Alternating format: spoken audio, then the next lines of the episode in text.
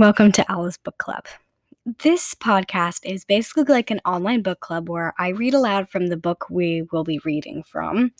Like each week, we'll probably finish maybe eight or ten, eight to 10 chapters. Then I'll ask you some questions, even though I know you're not, you know, you're the listeners. I'll ask you some questions. You might want to write them down and um, think about them probably pause the video and then I'll give you the answers. and at the end of each podcast episode, I'll give you like a small project to do. So, today I'm going to introduce the book we're going to be reading and possibly read the first one or two chapters. So, without further ado, let us begin.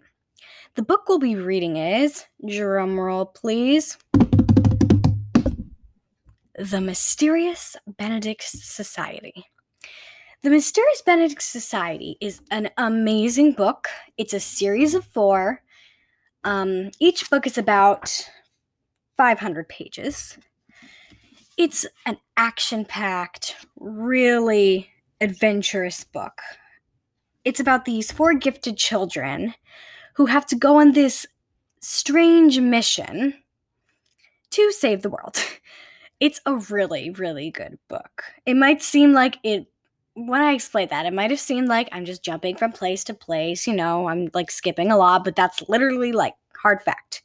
It's a book about a mission for gifted kids trying to save the world. Um, there's lots of surprises in the book. It's really action packed. So while I read this, I would suggest you have your own copy. If you don't have your own copy right now, you can buy it from your local bookstore, and I'll include a link in the description below for the Amazon version. So, without further ado, I'm going to start reading chapter 1. In a city called Stonetown, near a port called Stonetown Harbor, a boy named Reynie Muldoon was preparing to take an important test. It was the second test of that day. The first had been in an office across town. After that one, he was told to come here, to the Monk Building on 3rd Street, and to bring nothing but a single pencil and a single rubber eraser, and to arrive no later than 1 o'clock. If he happened to arrive late, or bring two pencils, or forget his eraser, or in any other way deviate from the instructions, he would not be allowed to take the test, and that would be that. Reynie, who very much wanted to take the test, was careful to follow the instructions. Curiously enough, these were the only ones given. He was not told how to get to the monk building, for example, and had found it necessary to ask directions from the nearest bus stop, acquire a schedule from a dishonest bus driver who tried to trick him into paying for it, and walk several blocks to catch the 3rd Street bus. Not that any of this was difficult for Reynie Muldoon. Although he was only 11 years old, he was quite used to figure things out himself. Somewhere from across the city, a church bell struck the half hour. 12:30. He stalled to wait. When he checked the doors of the monk building at noon, they were locked. So, Reynie had bought a sandwich at a deli stand and sat down on this park bench to eat. A tall building in Stonetown's busiest district must surely have many offices inside, he thought. Locked outdoors at noon seemed a little peculiar, but then again, what hadn't been peculiar about this whole affair? To begin with, there was the advertisement. A few days before, Reynie had been reading the newspaper over breakfast at the Stonetown orphanage, sharing sections, with his tutor, Miss Perumal. As Reynie had already completed all the textbooks on his own, even those for high school students, the orphanage director had assigned him to a special tutor while the children went to class. Miss Perumal didn't know what to do with Reynie either, but she was intelligent and kind and in their time together, they had grown fond of sharing the morning newspaper over breakfast and tea. The newspaper that morning had been filled with the usual headlines, several of them devoted to what was commonly called the emergency. Things had desperately gotten out of control, the headlines reported. The school systems, the budget, the pollution, the crime, and the weather why, everything was in a complete mess, and citizens everywhere were clamoring for a major, no, a dramatic improvement in government. Things must change now was the slogan plastered on billboards all over the city. It was a very old slogan. And although Reynie had rarely watched television, you know the emergency was the main subject of the news program every day as it had been for years. Naturally, when Miss when Reynie and Miss Perumal first met, they discussed the emergency at great length, finding themselves quite in agreement about politics, however. They soon found such conversation boring and decided to drop the subject. In general, then, they talked about the other news stories, those that varied from day to day. And afterward, they amused themselves by reading the advertisements. Such was the case on that particular morning when Reynie's life had taken such a turn. Do you care for more honey in your tea? Miss Perumal had asked, speaking in Tamil, a language she was teaching him. But before Reynie could answer that, of course he wanted more honey in his tea, the advertisement caught Miss Perumal's eye, and she explained, Reynie, look at this. Would you be interested?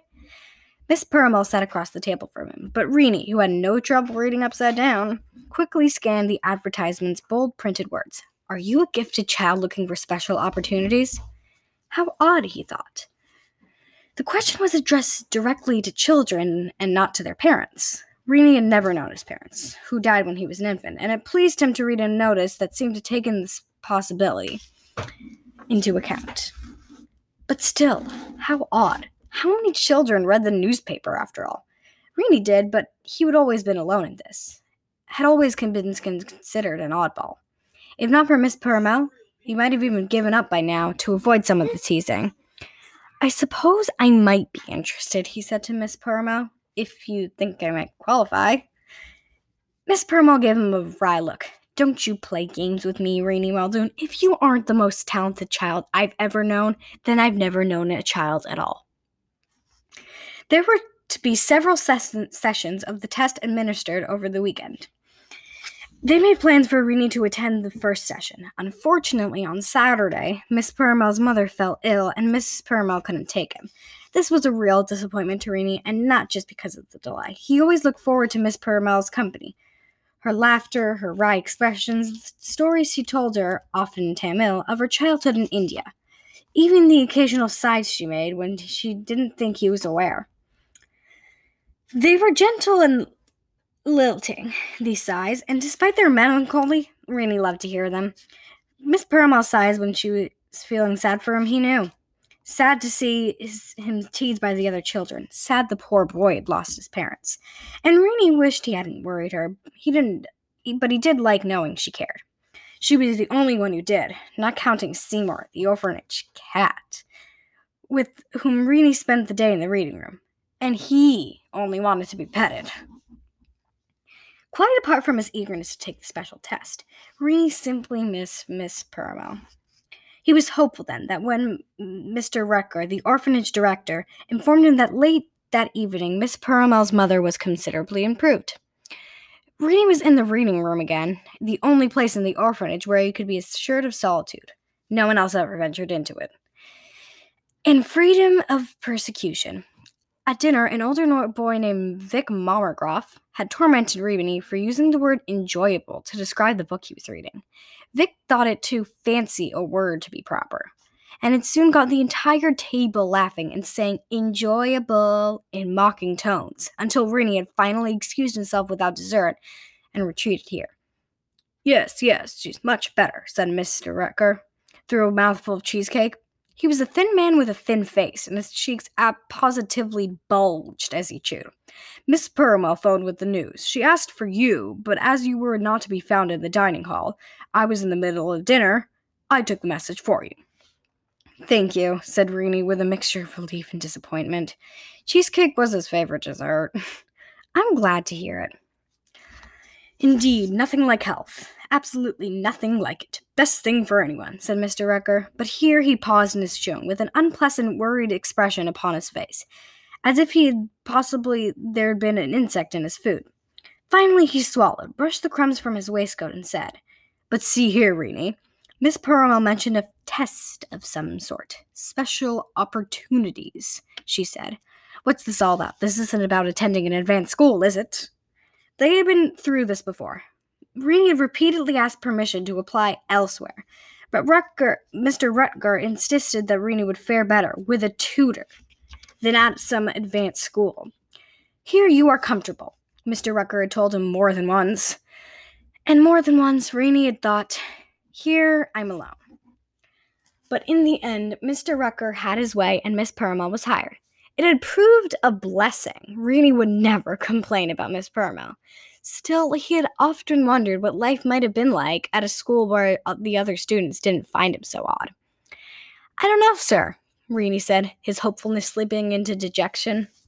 He wished Miss Perumal hadn't mentioned the test, though of course she must have felt obliged to. We just wanted to see what it was about. Mr. Rutger considered this. Well, no harm in seeing what things are about, I suppose. I should like to know what it's about myself. Say, why don't you prepare a report for me when you return? Say, 10 pages? No hurry, you can turn it in tomorrow evening. Tomorrow evening, said Reynie? Does that mean I'm taking the test? I thought I told you, said Mr. Rutger with a frown. Miss Perumal will come for you first thing in the morning.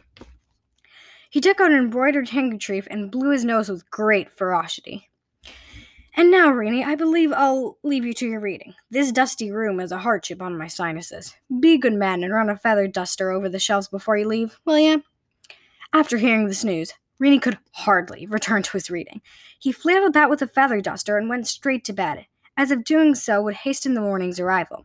Instead, it lengthened the night, for he was too far eager and anxious to sleep. Special opportunities, he kept thinking over and over again. He would have been thrilled to get a crack at plain old regular opportunities, much less special ones. Just before dawn, he rose quietly, got ready with the lights off so as not to disturb his roommates. Often they snarled at him for reading in bed at night, even when he used a tiny penlight under the covers, and hurried down to the kitchen. Miss Perumal was already waiting for him. She had been too excited to sleep as well, and had arrived early. The kettle was beginning to whistle on the stove, and Miss Perumal, with her back to him, was setting up cups and saucers. Good morning, Miss Perumal said froggily. He cleared his throat. I was glad glad to hear your mother's doing better. Thank you, Reynie. Would you? Miss Perumal turned then and took one look at him and said, You'll not make a good impression dressed like that, I'm afraid. One mustn't wear striped pants with a checkered shirt, Reynie. In fact, I believe those also must be- belong to a roommate. They're a size, at least a size too big. Also, it appears that one of your socks is blue and the other is purple. Reynie looked down at Alphys in surprise. Usually, he was the least noticeable of boys. He was of average size, of an average pale com- complexion. His hair was of average length, and he wore average clothes. This morning, though, he would stand out in a crowd, unless it happened to be a crowd of clowns. He grinned at Miss Perumal and said, I dress this way for luck. Luckily, you won't need luck, said Miss Perumal, taking the kettle from the stove. Now please go change, and this time turn on your light, never mind how your roommates rumble, so that you may have better luck choosing your clothes. When Reynie returned, Miss Perumal told him that she had a long errand to run. Her mother had been prescri- pre- prescribed a new medicine and a special diet, so Miss Perumal must go shopping for her. So it was agreed that she would take him to the test and pick him up when it was over. After a light breakfast, neither of them wanted more than toast. Yet, well before anyone in the orphanage had, has risen, Miss Perumal drove him across the sleepy building to an office building near Stonetown Bay. A line of children already stood at the door, all of them accompanied by their parents fidgeting nervously. When Miss Perumal moved to get out of the car, Reynie said, I thought you were just dropping me off. You didn't think I'd leave you without investigating first, did you? Miss replied Miss Perumal. The notice didn't even list a telephone number for questions. It's a bit out of the ordinary, don't you think? So Reynie took his place at the end of the line while Miss Perumal went inside the building to speak with someone. It was a long line, and Reynie wondered how many special opportunities were available. Perhaps only very few. Perhaps they would all be given out before he even reached the door. He was growing anxious at the idea when a friendly man ahead of him turned and said, Don't worry, son, you won't have long to wait. The children are supposed to go inside together in a few minutes. They made the announcement just before you arrived. Reynie thanked him gratefully, noticing as he did that a number of parents were casting grumpy looks at the man, apparently liking the disliking the notion of being friendly to competitors. The man, embarrassed, turned away from Reynie and said nothing else. Very well, Miss Pearl, said Miss Pearl when she returned. Everything is said. You may call me on their telephone when you finish the test. Here's the number. If I'm not back by then, simply call the taxi and Mr. Rutger will pay the fare. You can tell me all about it this afternoon. Thanks so much for everything, Miss Perumal, said Reynie, earnestly taking your, her hand. Oh, Reynie, you silly child, don't look so grateful, said Miss Perumal. To Reynie's surprise, there were tears on her cheeks. It's nothing at all. Now give your poor tutor a hug. I imagine my services won't be needed after this. I haven't passed it yet, Miss Pearl. Oh, stop being silly, she said. And after squeezing him tightly, Miss Pearl dabbed her eyes with a handkerchief and walked determinedly to her car and drove away just as the children were ushered into the building. It was a curious test. The first section was rather what Ree would have expected one or two questions regarding octagons and hexagons, another devoted to the bushels of this kilograms of that, and another required calculating how much time must pass before two speeding trains collided. This last question Reynie answered with a thoughtful frown, noting in the margin that since the two st- trains were approaching each other on an empty stretch of track, it was likely the engineers would recognize the impending disaster and apply their brakes, thus avoiding the collision altogether. Reynie raced through these questions, and many like them, and then came to the second section, whose first question was Do you like to watch television? This certainly was not the sort of question Reynie had expected. It was only a question of preference. Anyway, of course he liked to watch television. Everybody liked to watch television. As he started to mark down the answer, however, Reynie hesitated. Did he really? The more that he thought about it, he realized he didn't, in fact, like to watch television at all. I really am an oddball, he thought, with a feeling of disappointment. Nonetheless, he answered the question truthfully. No. The next question said, Do you like to listen to the radio? And again, Reynie realized that he did not, although he was sure everyone else did. With a growing sense of isolation, he answered the question No. The third question, thankfully, was less emotional. It read, What is wrong with this statement? How funny, Reynie thought, and marked down and marking his answer down, he felt somewhat cheered. It isn't a statement at all, it's a question. The next page showed a picture of a chessboard, upon which all the pieces and pawns in their starting positions, except for a black pawn, which is advanced two spaces. According to the rules of chess, is this position possible? Reynie studied the board for a moment, scratched his head, and then wrote down his answer. Yes. After a few more pages of questions, all of which Reynie felt confident he had answered correctly, he arrived at the test's final question Are you brave? Just reading the words quickened Reynie's heart. Was he brave? Bravery had never been required of him, so how could he tell? Miss Perumal would say he was. She would point out how cheerful he tried to despite to, to be despite feeling lonely how patiently he withstood the teasing of other children how he was always eager for a good challenge. But these things only show that he was good-natured polite and often bored. Did they really show that he was brave? He didn't really think so. Finally he gave up trying and decided to simply write i hope so. He laid down his pencil and looked around most of the other children were also finishing the tests. At the front of the room, munching rather loudly on an apple, the test administrator was keeping a close eye on them to ensure they didn't cheat. She was a thin woman in a mustard yellow suit with a yellowish complexion, short cropped hair, red short cropped red rusty hair, and a stiff posture. She reminded Reynie of a giant walking pencil.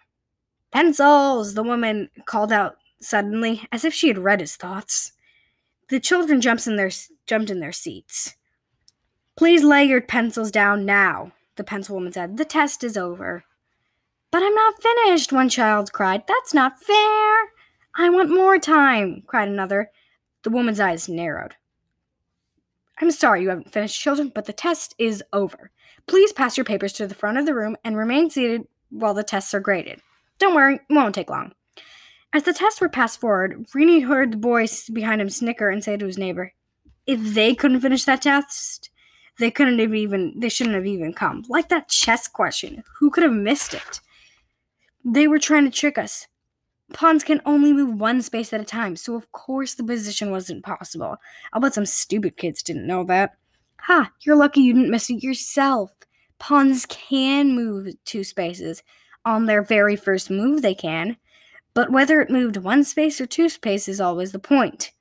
Don't you know that white always moves first? The black pawn couldn't have moved at all. It's so simple. This test was for babies. Are you calling me a baby? Growl. Excuse me. The other, you boys there, snapped the pencil roomman. Stop talking. Reynie was suddenly anxious. Could he possibly have answered that question wrong? And what about the other questions? Except for the odd ones about television and bravery, they'd seemed easy. But perhaps he was a strange bird and that he had misunderstood ha- everything. He shook his head and tried not to care. He wanted to prove himself brave after all. He'd better stop worrying. If he must return to his old routine at the orphanage, at least he had Miss Perumal. What did it matter if he was different from the other children? Everyone got teased from time to time. He was no different in that respect.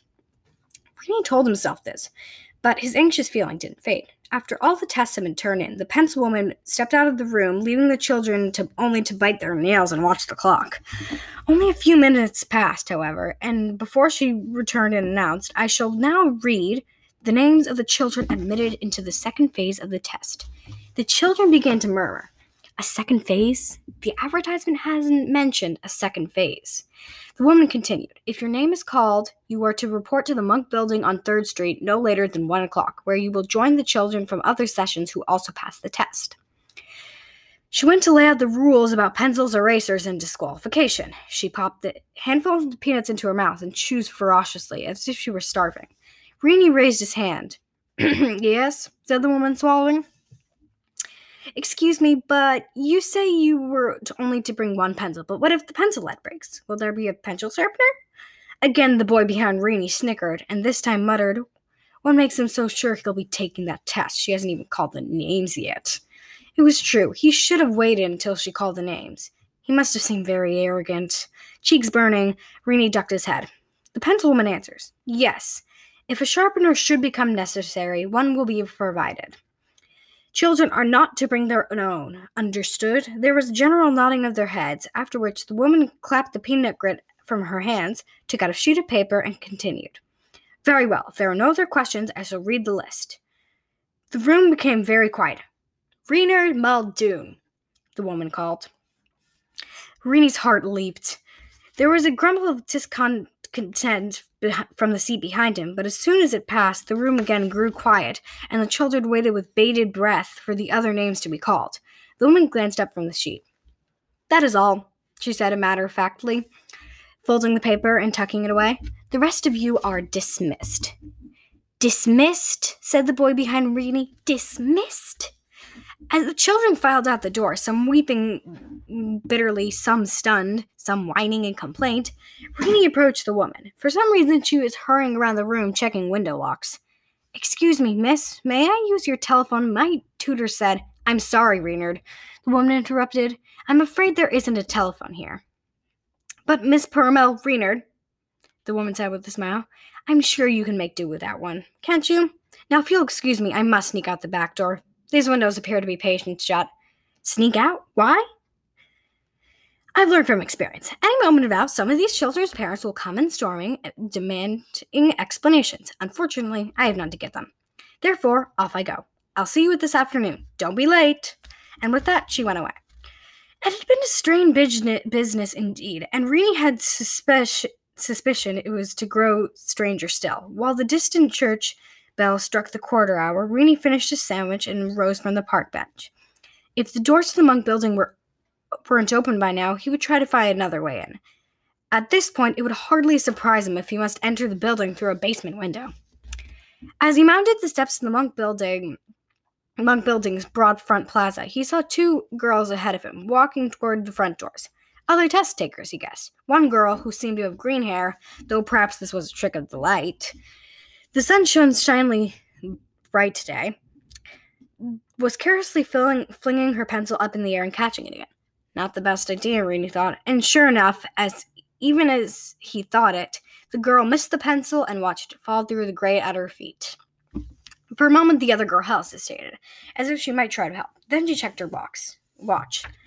In a, only a few minutes, it'll be one o'clock. Sorry about your pencil. It's a shame, she said, but her sympathetic expression was already fading. Clearly, it had occurred to the green haired girl she'd be unable to take the test. There would be less competition. With a spreading smile, she hurried across the pa- plaza and through the front doors of the monk building, which had been finally unlocked. The metal gray covered a storm train that ran beneath the plaza, and the fortunate girl was staring through it. She, her appearance was striking. She had coal black skin, hair so long she could have tied it around her waist, and yes, it truly was green. An extraordinary fluffy white dress that gives you the impression she was standing on a cloud. That's rotten luck, Reynie said, to drop your pencil here, of all places.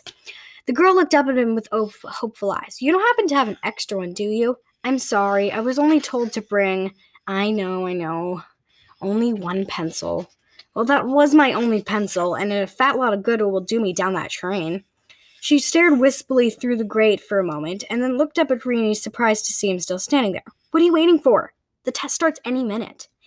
I'm not going to leave you without a pencil. I was surprised your friend did. Oh, that other girl? She's not my friend. We just met at the bottom of the steps. I didn't even know her name.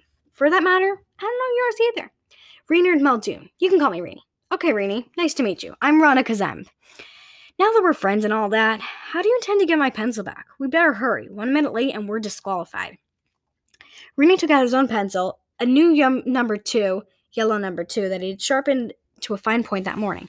Actually, he said, we'll just share this one. He snapped the pencil in two and handed her the sharpened end. I'll sharpen my half if, and we'll both be set. Do you have your eraser? Rhonda Kazem was staring at her with the half of the pencil with a mixture of gratitude and surprise. That would have never occurred to me, she said, breaking it like that. Now, what did you say? Oh, yes, I have my eraser.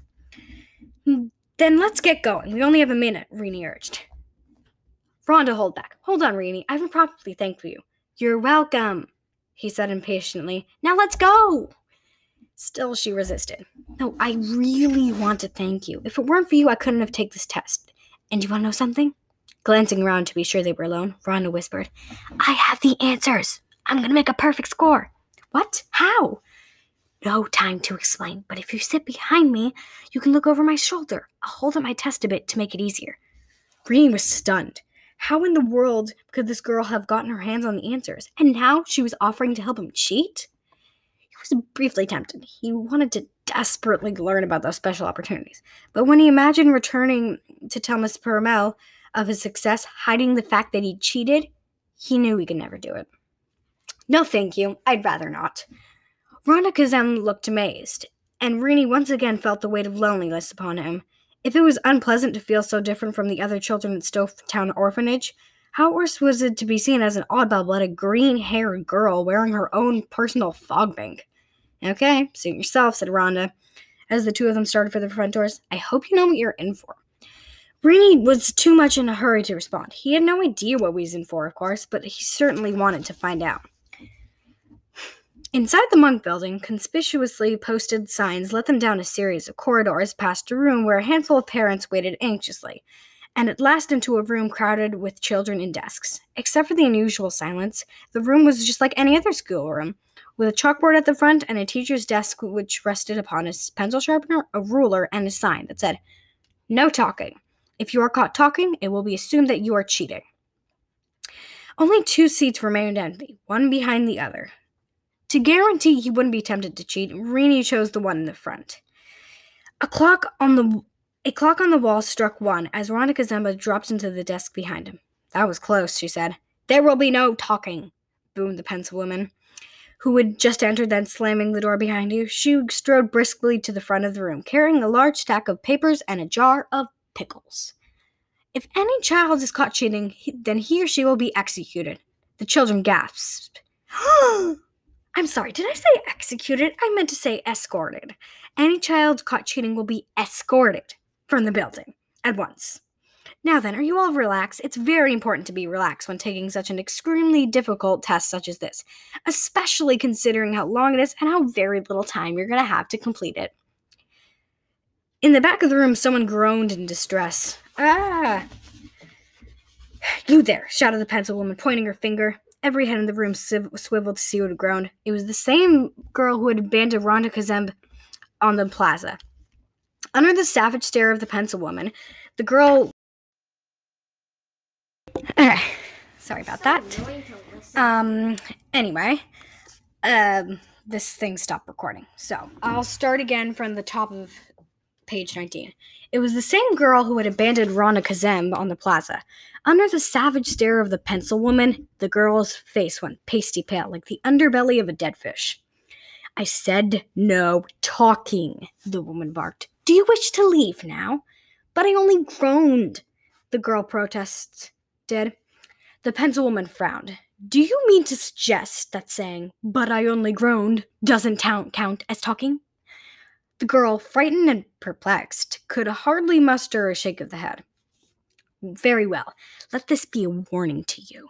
To all of you. From this moment on, there will be no more talking, period. Now, are there any questions? Reynie raised his hand. Reynard Muldoon, you have a question? Reynie ra- held up his broken pencil and made a pencil sharpening motion with the other hand. Very well, you may use the pencil sharpener on my desk.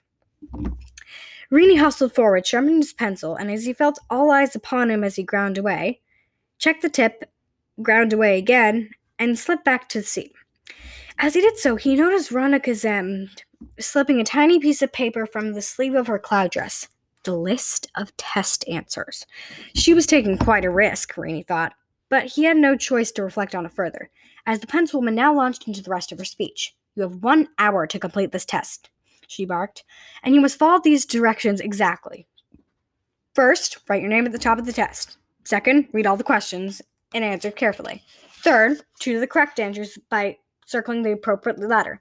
Fifth, bring me the completed test to me. Sixth, return to your seat and wait until all the tests have been graded, at which time I will announce the names of those who will pass. The shift, the uh, children were shifting uneasily in their seats. What had happened to the fourth step? The pencil woman had skipped from third to fifth. The children looked at one another, not daring to speak. What if the fourth step was important? Reynie was waiting, hoping someone else would raise his hand for their hand for the change. When no one else did, he timidly raised his own. Yes, Reynard? He pointed to his mouth. Yes, you may speak. What is your question? Excuse me, but what about the fourth step? There is no fourth step, she replied. Any other questions? Utterly baffled now, the children held their tongues. To pass this test, the pencil woman went on, you must answer every question correctly, by which I mean every question. If you skip even one question or answer uh, one correct incorrectly, you will fail the test. No problem, whispered Rhonda Kazembe from behind Reynie. The pencil woman's eyes darted to their side of the room. She stared hard at Reynie, whose mouth went dry. Why on earth was Rhonda trying not trying to keep her mouth closed? Was she trying to get them thrown out? You may begin the test as soon as you've received it, said the pencil woman, turning away at last, and Reynie resisted the urge to sigh with relief. Even a sigh might disqualify him. Besides, what relief he felt didn't pass that last long. The pencil woman had begun hang- handing out the tests. The first child to receive was a tough looking boy in a baseball cap who eagerly grabbed it, looked at the first question, and then burst into tears. The girl behind him looked at it, the test, rubbed her eyes as if they weren't working properly, and looked again. Her head wobbled on her neck. If you begin to feel faint, said the pencil woman, moving on to the next child, Place your head between your knees and take deep breaths. If you think you may vomit, please come to the front of the room where a trash can will be provided. Down the row she went, distributing the tests. The crying boy had begun flipping to the test now. There appeared to be several pages, and with each new page, his sobs grew louder and more desperate. When he reached the end, yeah, end, he began to wail. I'm afraid loud weeping isn't permitted, said the pencil woman. Please leave the room. The boy, greatly relieved, leapt from his desk and raced to the door, followed by two other children who hadn't received the test yet but were terrified to see it anyway. The pencil woman closed the door. If any others flee the room or pay in panic or dismay, please remember to close the door behind you. Your sobs may disturb the other test takers. She continued handing out the tests. Child after child received it with trembling fingers, fingers, and child after child, upon looking at the questions, turned pale, red, or a subtle ch- uh, shade of green. By the time the pencil woman dropped the pages upon his desk, Dread was making Reynie's stomach flop like a fish. And for good reason. The questions were impossible. The first one read The territories of the Nakhchivan Autonomous Republic and the Nagorno-Karabakh region are distributed by what countries? A. Bhutan. B. Azerbaijan. C. Vanuatu.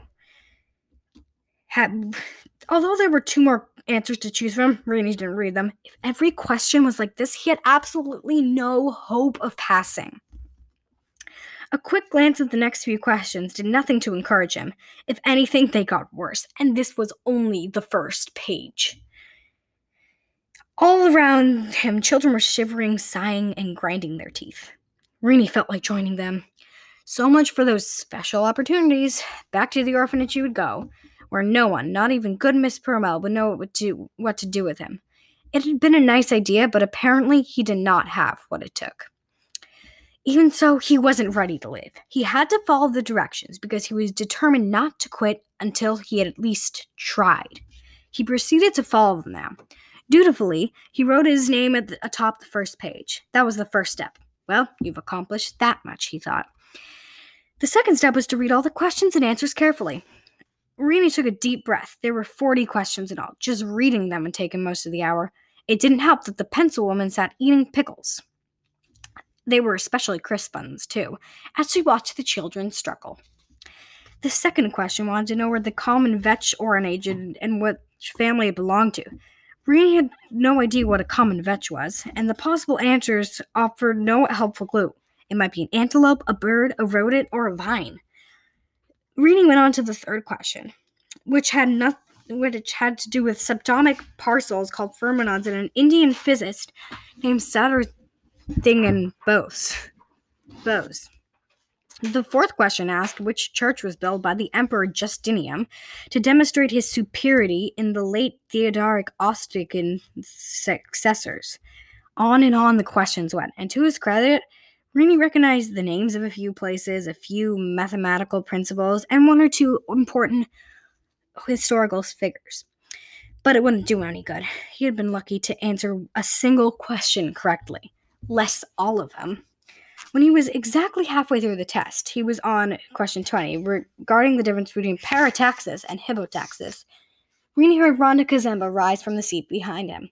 Was she already finished? Well, of course, she had all the answers. Reynie grimaced in irritation, and as Rhonda stepped forward to turn in her test, the other children gasped in amazement. But the pencil woman seemed not the least a bit suspicious. If anything, she was absorbed in Rhonda's bizarre appearance and hardly glanced at the test as she took it. Rini had a sudden insight. Rhonda was calling attention to herself on purpose. No, it was a trick. No one would suspect her cheating, because who in her right mind would make herself such a spectacle of herself and she intended to cheat? The green hair, it must have been a wig. The poofy dress, the whispering, they were all meant to distract. Most people would assume that if a child intended to cheat, then surely she would call as little attention to herself as possible and would be as quiet as a mouse and as plain as wallpaper. Reynie had to hand it to Rhonda. She might have not been smart enough to pass the test, but she was clever enough to get away with cheating. Now Rhonda would move on to experience those special opportunities, while Reynie would mope his way back to the orphanage, defeated. As Rhonda passed him on the way to her desk, she winked and let, and let fall a tiny slip of paper. It drifted down like a feather and settled lightly upon Reynie's desk.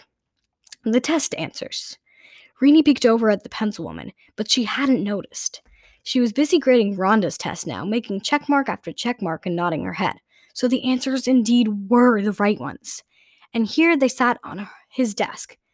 He felt he if he had felt tempted before, when he had had no idea how hard the test would be, that temptation was nothing compared to now. No matter how much he resisted, no matter how much he'd chosen this seat precisely to avoid this situation, here he was, staring at a slip that contained the key to all his hopes. All he had to do was turn it over and look at the answers.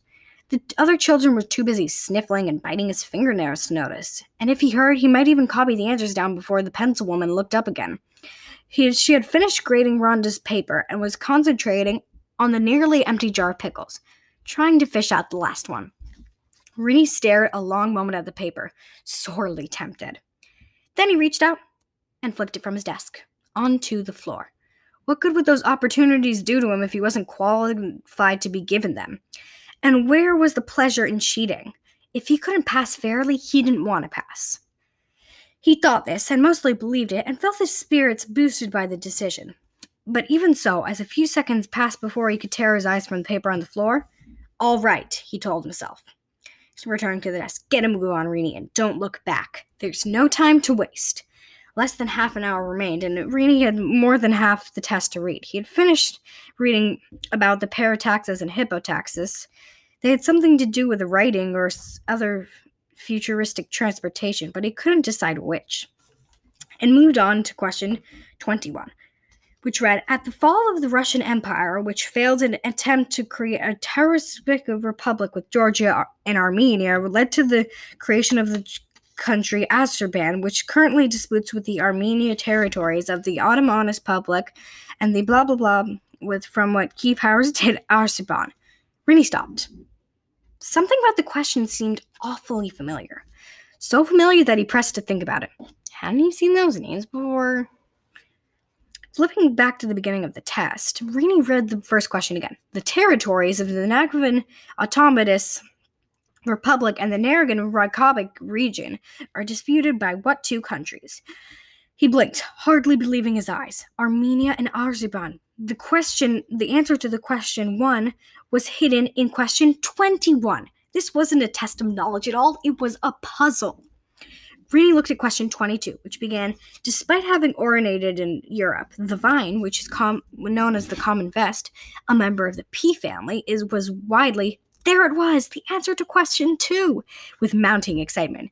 Reynie read the next one, and sure enough, although the question itself made no mention of subatomic particles or Indian visits, there was a long discussion of them in answer D.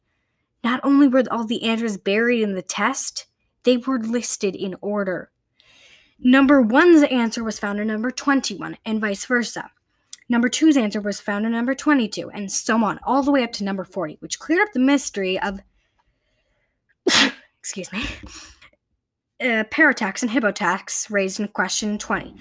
Reynie was so delighted he nearly leapt from his desk and cheered. Still, he couldn't spare a moment to congratulate himself. Time was running short.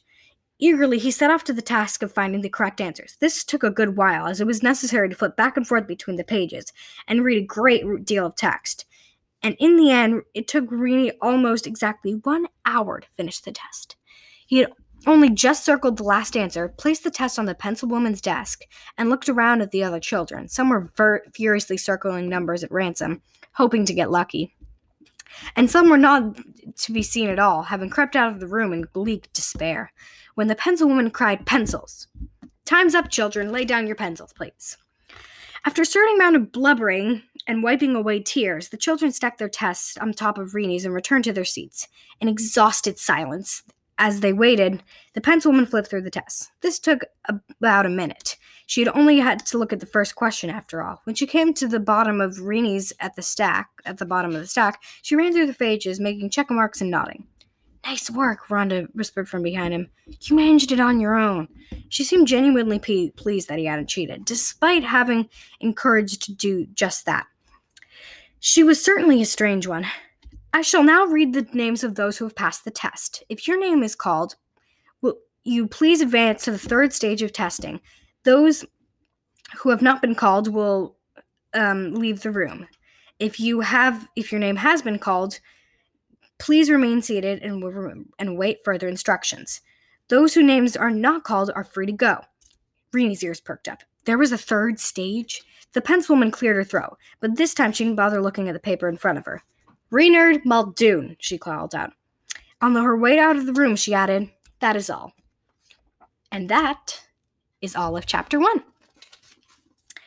So, I hope you enjoyed chapter one. It was a little long. Now, I'm going to ask you a few questions. Um, after I ask the questions, you might want to pause this um, and write down your answers, and then I'll tell you the correct answers. So, what is Reynie's tutor's name? Where does Reynie live? What did Reynie answer to the question, Do you like to watch television? And finally, did Reynie pass all two stages of the test? All right, here are the answers. Check, double check yourself to see if you're correct. Rini, tutor's name is Miss Perumal. To the question, Do you like television? he had answered no. He lives in Stonetown, near Stonetown Harbor. And finally, he did pass all two stages of the test, although there is one more, which is the third stage. Now, for this week's project, I would like you to write your own test for this advertisement. What would you make it about? Would you like put questions like do you like television or not? Or would you put questions more like the second phase of the test? I really hope you enjoyed this episode and have a great day. Bye.